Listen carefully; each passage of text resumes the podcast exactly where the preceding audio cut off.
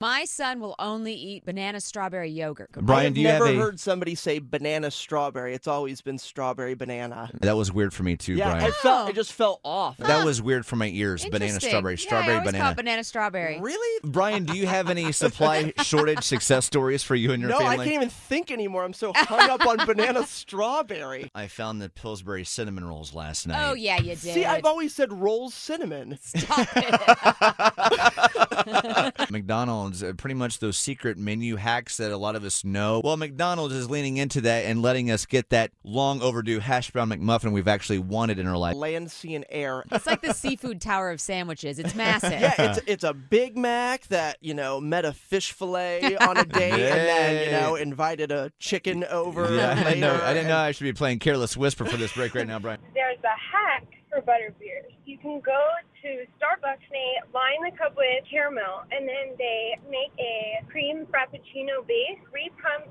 of caramel syrup, and then three pumps of toffee nut syrup, and then they top it with caramel Wow. Sounds like she hasn't ordered it at all at that yeah. place.